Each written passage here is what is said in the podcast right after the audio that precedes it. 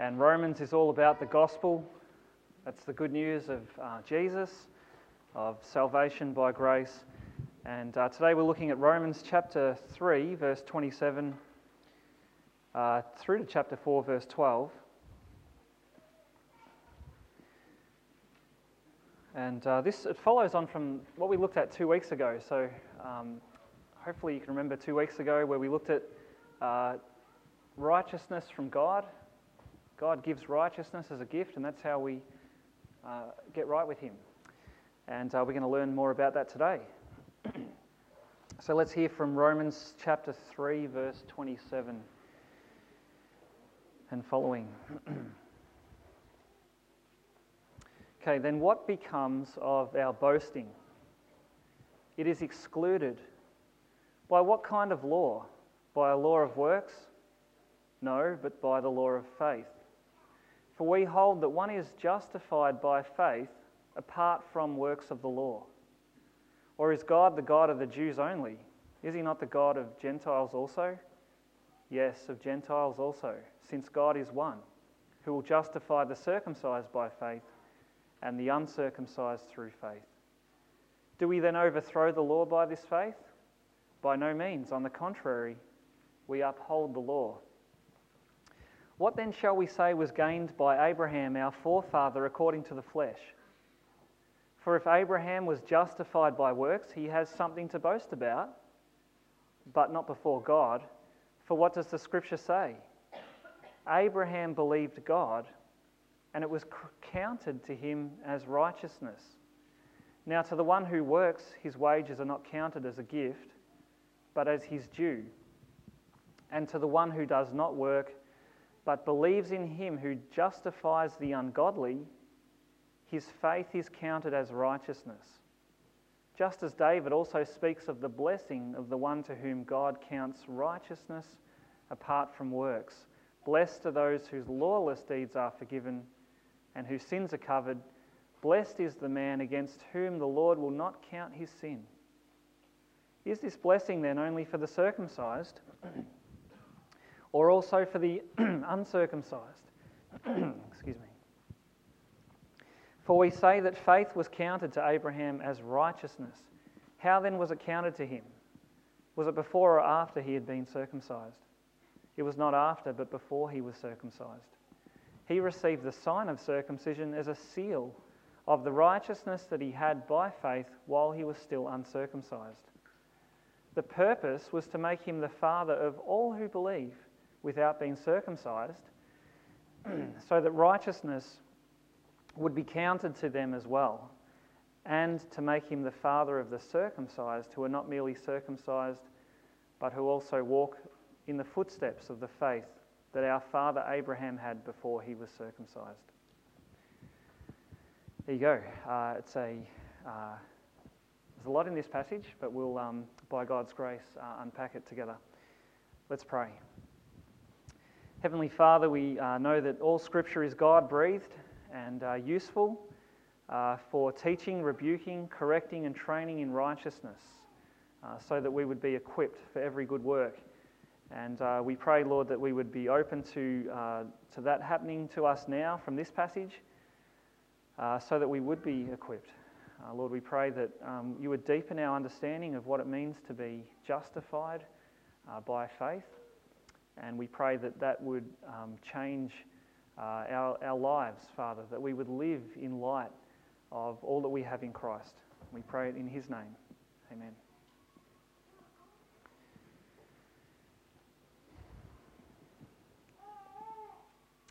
Uh, do you know when Jasmine was quite young, uh, she had an, a great uncle who had lived um, in Europe during the Second World War, uh, which apparently was a very um, tough time to live.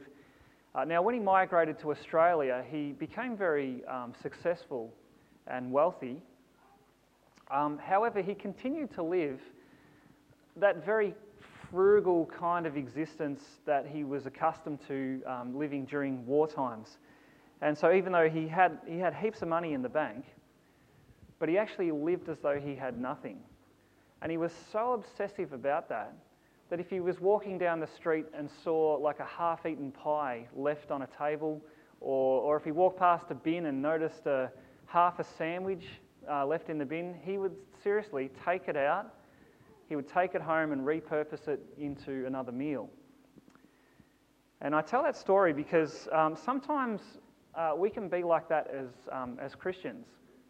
Uh, that is, we, we have in the gospel an abundance of spiritual blessings given to us in Christ. Okay, we have all of these resources in Christ, and yet sometimes we can live as though we had nothing.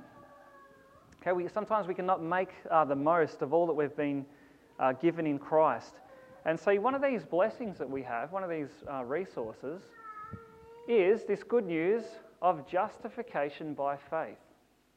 Justification by faith.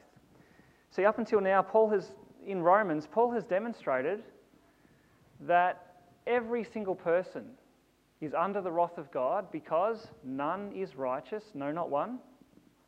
He's shown us that there's nothing we can do to change that, nothing we can do to make ourselves righteous. But then finally, last time we were in Romans, the good news. We heard the good news that God declares sinners righteous in His sight. How? By Jesus doing all the work. Jesus lived the life that we should have lived but couldn't, died the death that we should have died on the cross. And because of His righteousness, God gives that to those who believe. That's justification by faith. And uh, so, justification, that's God declaring you righteous on account of Christ's work. Now, today in our passage, we see that Paul isn't done with talking about justification by faith. Uh, because he knows that many of his readers, especially his Jewish readers, will actually find it hard to get a hold of. Uh, he, he, knows, he knows them well because he was one of them. And so he knows that they will struggle with this, that they'll still want to hang on to uh, the good works that they've done. You know, he knows they'll be thinking, okay, I get it. Jesus died to pay for my sin, but surely the good things I do still add something. Surely, you know, all my good works, all my uh, Bible knowledge, and uh, all these customs that I've grown up with, surely these add something to my standing with God. Surely they kind of, you know, they make me right with God by what I do. So Paul knows deep down they'll still be hanging on to these things as if these things are something to boast in before God. Uh, but look, it's not just the Jews back then who struggled with that. In some ways, we all do. We all struggle with this. We all, uh, you know, theologically, we can subscribe to the doctrine of justification by faith, and yet in practice, our hearts can be a little bit more slippery, where we can easily just slide into back into relying on our works, thinking that our works is what makes us, uh, well, makes God happy with us. So think of these questions. Here's some questions Am I okay? Do I matter? What is the verdict on my life? Is God happy with me?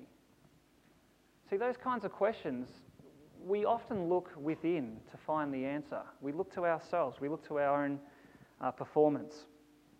And it's almost like uh, the remaining sin in us is actually looking for something of which we can hold on to, something of our own doing, of which we can say, I did this, and that makes me worthy. Well, Paul speaks to that issue in this passage today. And he does it by taking us deeper into what it means to be justified by faith. And so we're going to think about it. There's three parts to this passage. Uh, we see, first of all, he tells us about an effect that justification has tells us about the heart of it, and thirdly, the uh, consequence of um, justification. So let's think about one of the effects of justification, which we see in this uh, opening section, uh, verse 27 to 31. Uh, and we see that it has to do with our boasting. See, if we've been justified by faith, what happens? Boasting is excluded. Boasting is excluded. Now, what you boast in is what you draw confidence from. Okay, what you boast in, that's what you draw confidence from. So, to give you an example, uh, when I was a teenager, I played volleyball for a few years, and I played on a team that was led by uh, someone who was extremely competitive. And uh, so before every game, he would get the team together in that tight little huddle and he would give us that pep talk to kind of fire us up before the game. And then we'd all have to put our hand into the middle of the, the huddle and, and yell the team name. And uh, it was com- incredibly embarrassing because we were the only team in the whole competition that got up to these kind of antics. And I think other teams would look at us and, and be laughing. Uh, but this, this fellow, this, this leader in the team, his speech was all about saying how good we were, uh, about how hard we had trained, how much he believed that we could win, how he believed we could beat the opposition. And see, that's what boasting is. Uh, boasting is it's, it's, it's about building confidence in your ability to perform well, and especially your ability to outperform others. That's boasting. And just as we do that with playing sport, Paul has been showing in Romans that we have a tendency to do this when it comes to our acceptance uh, with God. We, we tend to rely on, our, on ourselves, on our performance.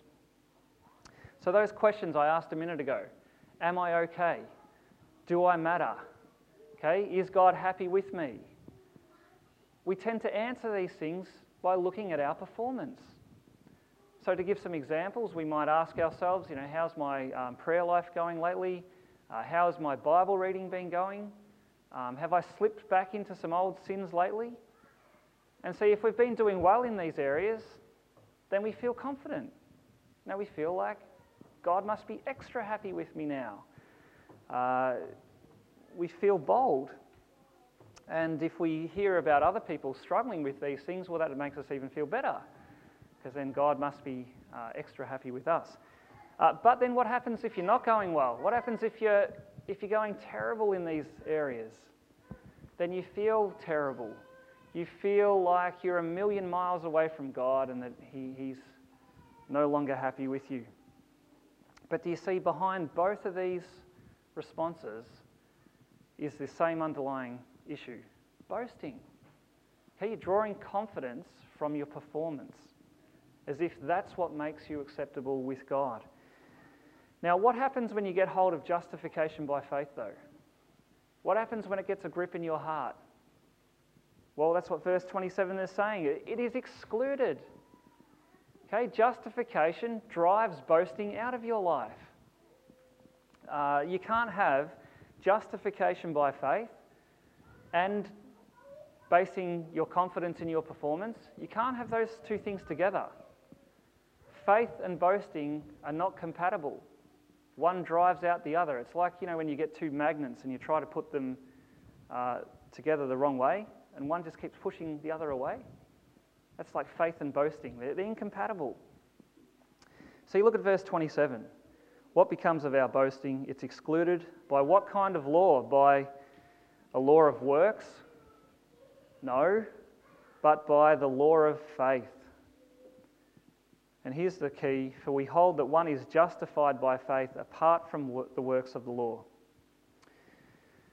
So, this is Paul. He's just again reiterating that there is nothing that we can do to make ourselves right with God. Nothing we do adds anything to our standing with God. And that's the same for everyone because he goes on to say in verse 29 uh, Is God the God of the Jews only? Is he not the God of the Gentiles also? Yes, of Gentiles also, since God is one who will justify the circumcised, that's the Jews, by faith, and the uncircumcised, Gentiles, uh, through faith as well. So you've got to remember, Paul was writing to a church that was made up of Jews and Gentiles. And in chapter 2, we saw that the Jews were tempted to boast in their good works, uh, their, their Bible knowledge, their, their heritage, their upbringing. And it's likely that in the Church of Rome, you had the Jewish people who had very neat lives, uh, law abiding people they were. And then you had the Gentiles who came from a completely different background. And most likely, some of them came from broken families and, and their lives seemed a mess. And so you can imagine the Jews in that church thinking that they were a cut above the Gentiles. They would look at the Gentiles and think, boy, these, these people are all over the shop. But our lives are so neat, so orderly. And so they were tempted to boast uh, in their performance. Uh, if we were to put into um, what Paul is saying into contemporary terms, just imagine two people today in the church, uh, both are believers. One of them uh, happens to be a very well known author and speaker, holds a PhD in theology. Uh, his, his expertise is on the doctrine of sanctification, and he's written some best selling books on Christian growth. He's constantly invited to conferences and um, to speak on podcasts. And not only is he a great teacher, but he's also known to be a very uh, humble and um, godly man. And next to him in the church is this, this new Christian. And uh, he's a guy who he still works at the pub. Uh, he, uh, he still has all of these really cringeworthy um, political views. Uh, he, when he talks, you know, swear words occasionally slip out um, accidentally. And uh, he doesn't even know where Romans is, is, is in the Bible.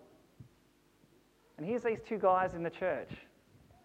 Now, which one, which one is closer to God? Which one is God more happy with? You know what the answer is? Both. God actually looks at these two people in exactly the same way. He looks at them as justified in Christ. Okay, he looks at them as righteous because of what Jesus has done for them. See, that's what Paul's saying in this passage. This is what's so amazing about justification by faith. God accepts everyone on the same basis, on the basis of what Jesus has done for you. And that's what it means to be justified by faith. And therefore, boasting is excluded. What have you got to boast in? It's not about you, it's about what Christ has done boasting is excluded. Now, uh, if you notice in verse 31, Paul does flag something that he's going to talk about later on, and that is, you know, if we're justified by faith, do we, do we then live any way we like? No, no, we don't chuck out the law. He's going to come back to that in chapters 6 to 8, and we'll look at it then. But just for now, okay, boasting, what is it? It's drawing confidence. If you're justified by faith, you no longer draw confidence from your own works. You draw confidence from somewhere else, from someone else, from Christ alone. And so, therefore, boasting is excluded. Now, that, that's the first thing. Now, the second thing we see in this passage, though, in, it's in verses 1 to 8 of chapter 4. Here we see the very heart of justification. Okay, what, what does it really mean to be justified by faith? And that's what this, these verses get to. Uh, remember, we don't want to be like Jasmine's great uncle who had all of that stuff and yet lived as though he had nothing. Okay? We want to be people who, if we've got justification by faith, we want to make the most of it. Okay? We want to get the most out of it. And to do that, you've got to think more deeply about it. And that's what Paul does in, in verses 1 to 8 of chapter 4. It takes us right down into the heart of what it means. And, uh, you know, if we get it, it really is going to transform us. And Paul does that by talking about Abraham, because remember, he's, he's, he's targeting his Jewish audience here, the ones who will be tempted to rely on their works. And Paul takes them right back to where it all began Abraham. Okay, he's the father of, uh, well, Paul says the forefather according to the flesh. So he, he asks this question What then shall we say was gained by Abraham? In other words, how was Abraham saved? Okay, how did Abraham get right with God?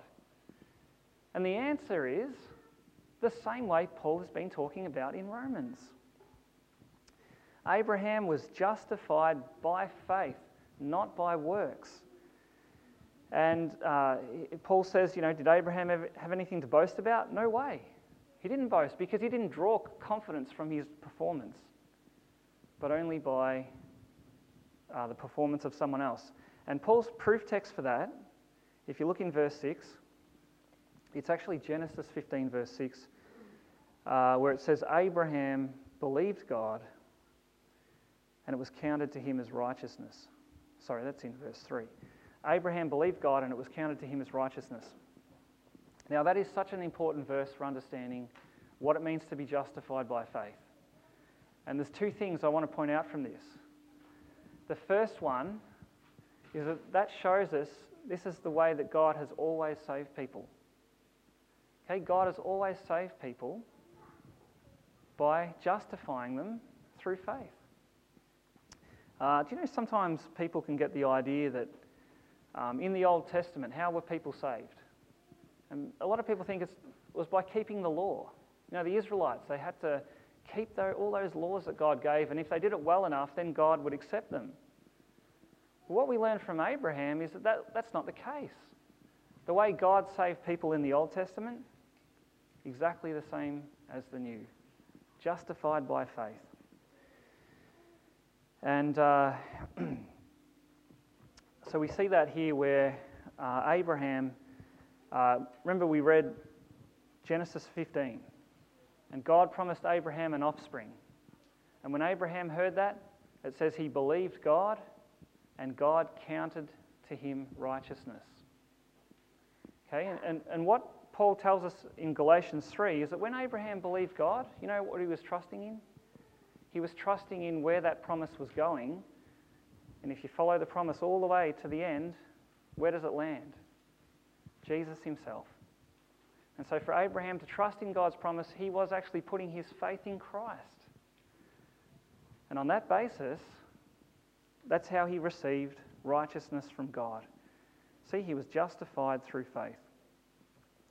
And that wasn't unique to Abraham because David had the same experience. Uh, look at what Paul quotes there in verses uh, 7 to 8.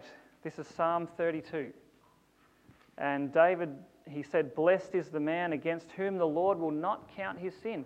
Paul says when David wrote that, he was celebrating justification by faith. And so here we see this is the way God has always saved people. Okay, the way that God does it, it's the only way to get right with Him and to live forever, it's to receive a righteousness that's not your own. One achieved by someone else and given to you as a gift.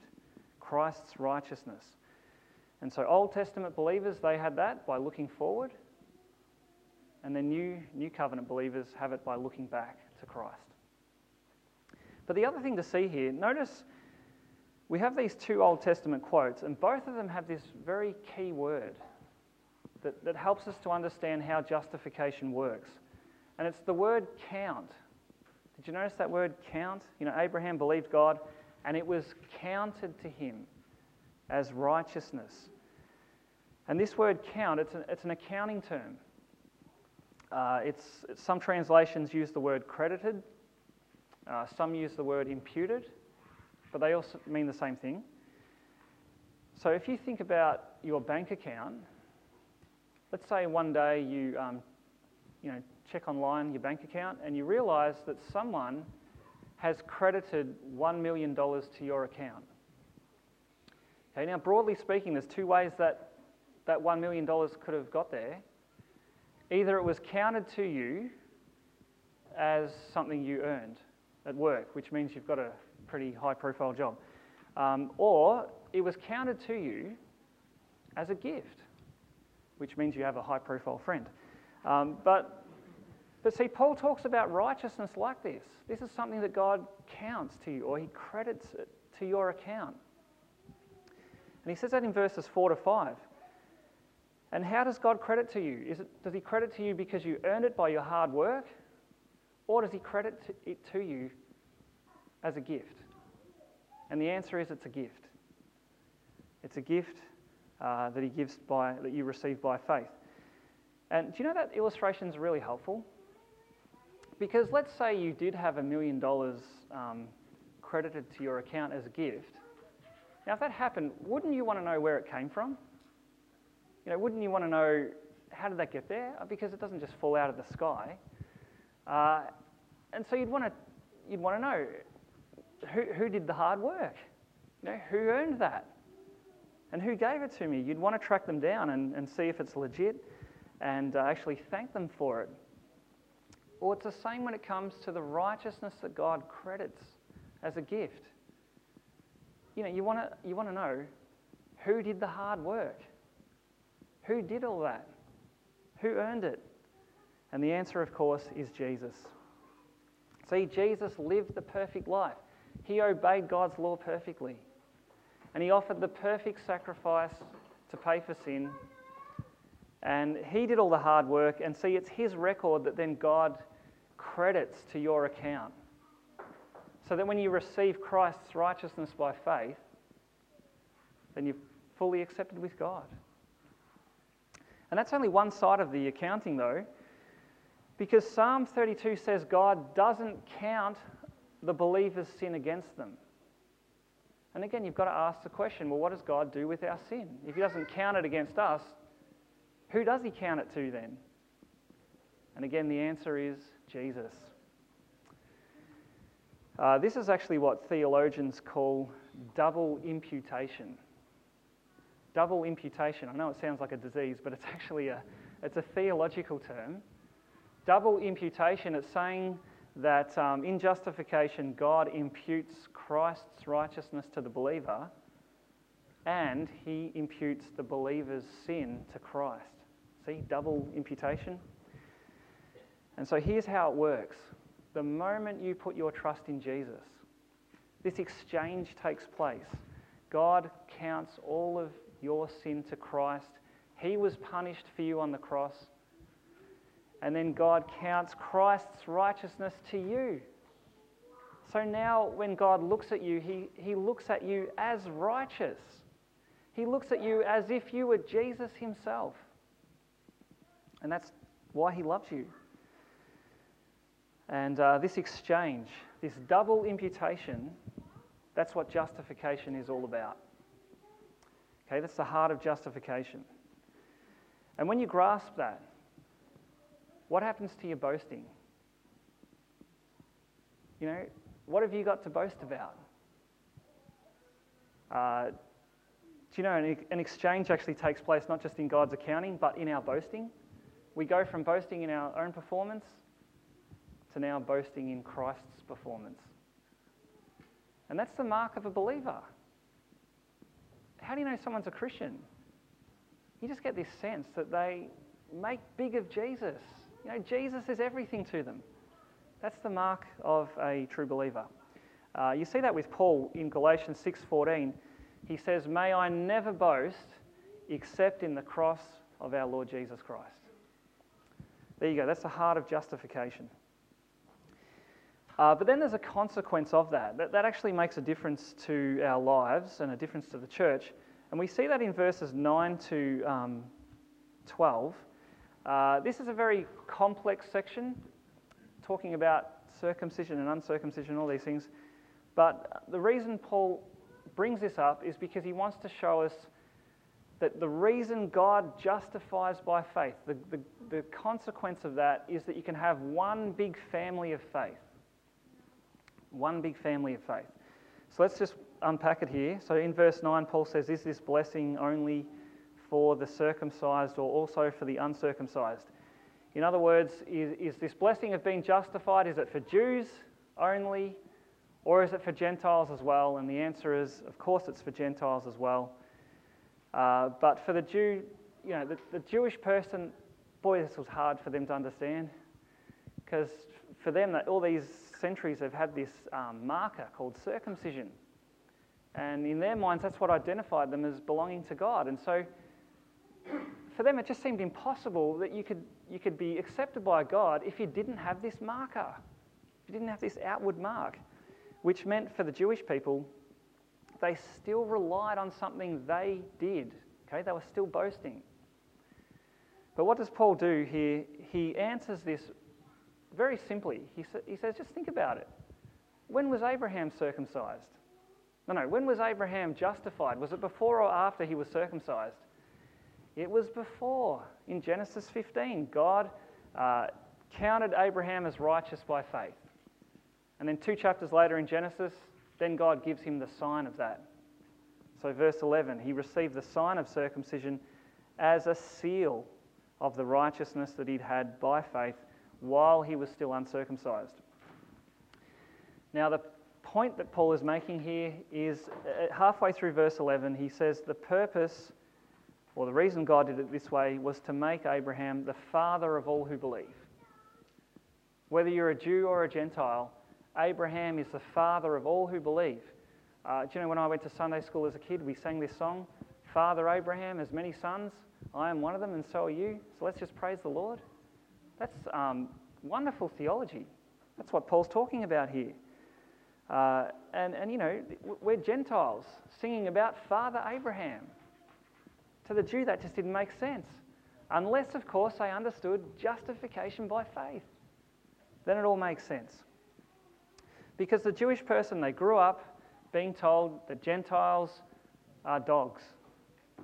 Okay? And, and when you get a church and you have Jews and Gentiles together, the temptation for the Jew was to still think of the Gentile as beneath them you know, second class Christians, not as, not as accepted to God as, as they were. But then justification by faith, it destroys all of that. Now the Jewish Christians treat the Gentile Christians not as second class, but as fellow brothers and sisters in Christ. See, God's purpose was to make one family of faith. And now we see how practical this this doctrine is the doctrine of justification by faith.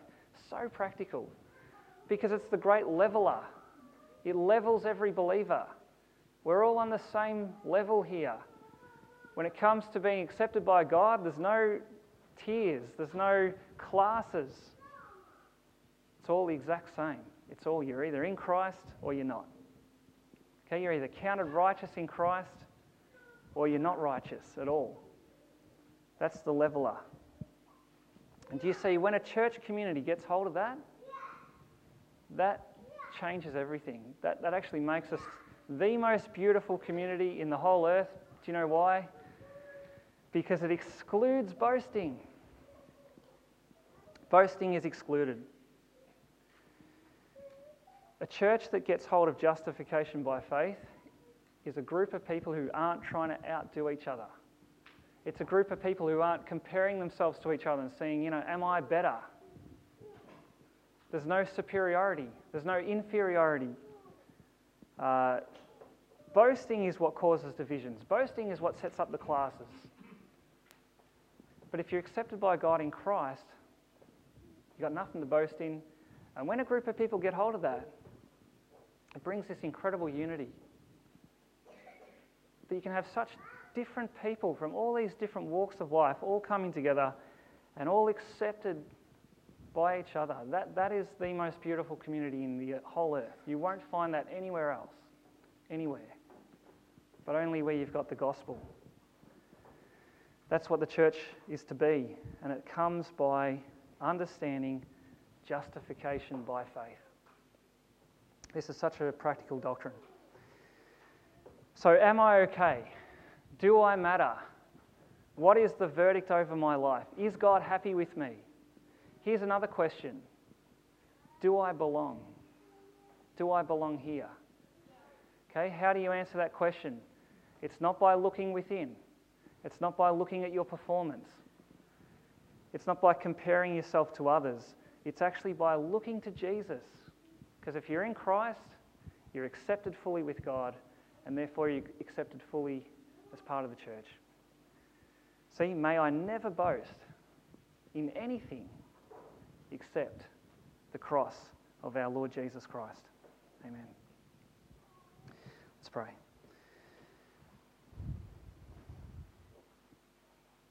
Our Heavenly Father, we are, are indeed humbled um, by your grace because we realize, Father, that there's nothing in us uh, that is worthy of, of you.